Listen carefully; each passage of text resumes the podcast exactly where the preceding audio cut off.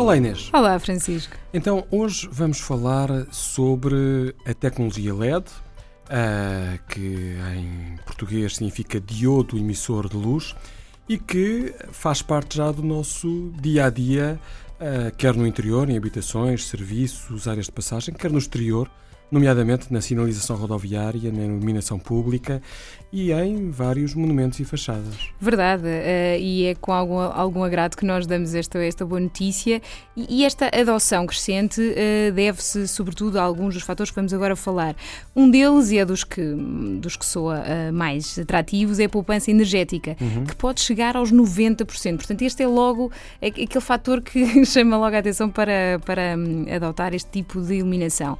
E também uh, tem maior durabilidade em comparação uhum. com as convencionais, portanto, 3 a 5 vezes mais. E por isso é que quando nós fazemos as contas, em uhum. termos de custos, Uh, isso é muito significativo uh, porque temos menos consumo e maior durabilidade uh, e, e, além disso também alguma poupança em termos de manutenção, como é evidente. Naturalmente. como é que estamos em termos de, de, de iluminação pública? A Europa recentemente fez algumas contas que são uh, absolutamente fantásticas. É verdade, e chegaram à conclusão do potencial de poupança que anda na casa dos 3 mil milhões de euros por ano uhum. pela substituição da iluminação pública convencional por esta tecnologia LED.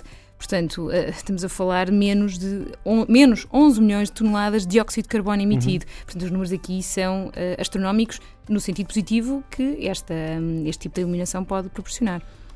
Onde é que em Portugal nós uh, temos o os LED a ganharem terreno, nomeadamente à escala municipal? Felizmente já podemos dizer de norte a sul.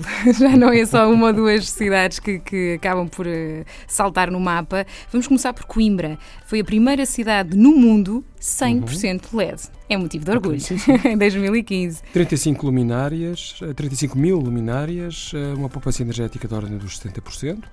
Em Lagos, também a zona da entrada da cidade, o centro histórico. É, é muito importante porque o, o, os LED associados à, à tecnologia consegue-se consegue -se regular o, o, fluxo luminoso. Depois temos as, as, estradas de Portugal. Sim, já são 14 mil quilómetros de rede de Portugal, aliás, rodoviária agora... nacional que adotaram, um, que investiram nos semáforos LED também. Uhum. Ilhavo também não se fica atrás, com uma iluminação pública com este tipo de tecnologia. Uh, já vão numa poupança média anual de 22 mil euros uhum. e um período de retorno uh, a cerca de um ano. Guimarães, uh, 100% LED até final de 2017, um bocadinho atrás de, de Coimbra, mas são 37 mil luminárias, uma redução de consumo de 70%. Montezinho, com contadores inteligentes e LEDs, é a primeira pequena aldeia do país com redes inteligentes de eletricidade. É, aliás, é um projeto Inova, Inova Grid, que também já está, está associado à Évora. E por último, Lisboa. Fechamos com Lisboa com mais semáforos LED, já em setembro de 2015. Portanto, estamos a falar de cerca de um milhão de euros eh, por ano gastos com energia nos semáforos e foram substituídas 20 mil lâmpadas incandescentes em 8.500 semáforos. Olha, só para terminar, dizer que uh, estamos em épocas de, Nobel, já foram atribuídos, não é? E o Nobel da Física, o ano passado, foi precisamente atribuído uh, os laureados aos inventores dos diodos emissores de luz azul, isto é, os LED, e é uh, algo que realmente nós nós, eh, em termos de ambiente, temos que agradecer este enorme contributo tecnológico.